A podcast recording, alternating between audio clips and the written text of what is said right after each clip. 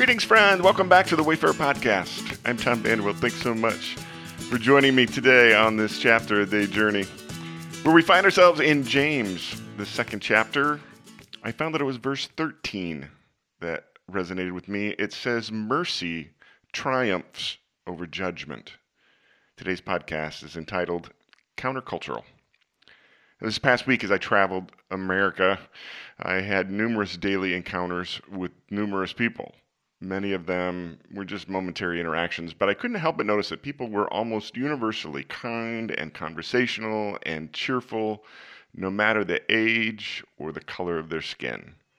When I realized that I'd left my phone in the car of a friend, I was amazed at how quickly complete strangers offered to let me use their phone and immediately were offering to help me uh, above and beyond what I expected.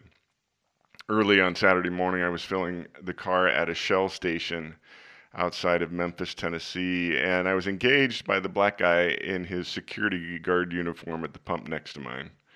I asked if he was going to work or getting off. We talked about music. He loves jazz just like me. He was driving away while I was still pumping gas, but he pulled up, rolled down his window, and wanted to show me a pair of Bluetooth speakers he uses in his car because of the quality of sound he gets out of them. So we chatted some more. He was a nice dude, and our conversation it, seriously, it was a really good pick me up to start the day. Now, there's a young lady on social media who posts a daily video teaching the language of Scotland. Each day it's only a few seconds long. She typically defines a word and then uses it in a sentence. It's it's a really quirky little thing that I find engaging. And in the last week or so, she posted a video responding to the mean spirited and vicious comments people had made on her posts. Now, I simply can't understand why anyone would be so vile. She's not being political, she's not talking about any issues. She is simply teaching people a Scottish word. I mean, seriously, if you don't like it, scroll on. But I'm observing more and more that there's a level of anger and meanness and vitriol that people feel comfortable expressing in the rather anonymous online world people feel free to be snarky, rude, and downright brutal sometimes. Because online news allows for comments to any story, Wendy and I often will glance at what people have posted at the end of a news piece we're reading each morning during breakfast. We're shocked a lot of the time at how bombastic and ugly people can be over issues that are relatively insignificant.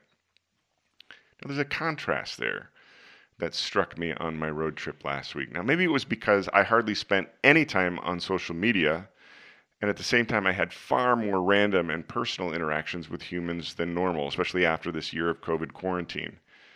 Every one of those interactions was pleasant and cheerful, it was kind, it lifted my spirit more than I would have ever expected.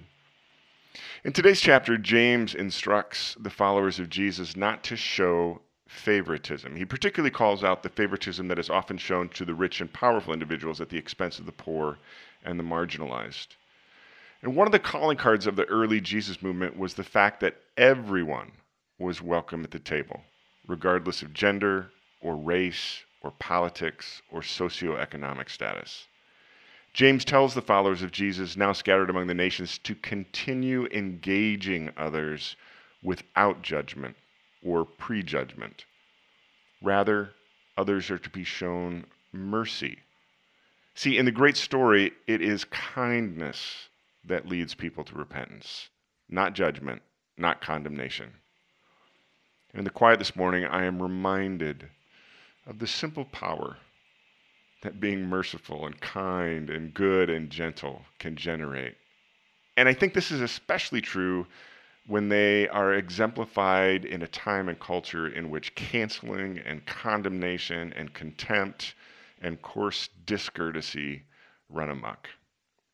So today, I choose to be countercultural by choosing to show mercy to others and choose to be kind. Have a great day, my friend. We'll see you back here tomorrow.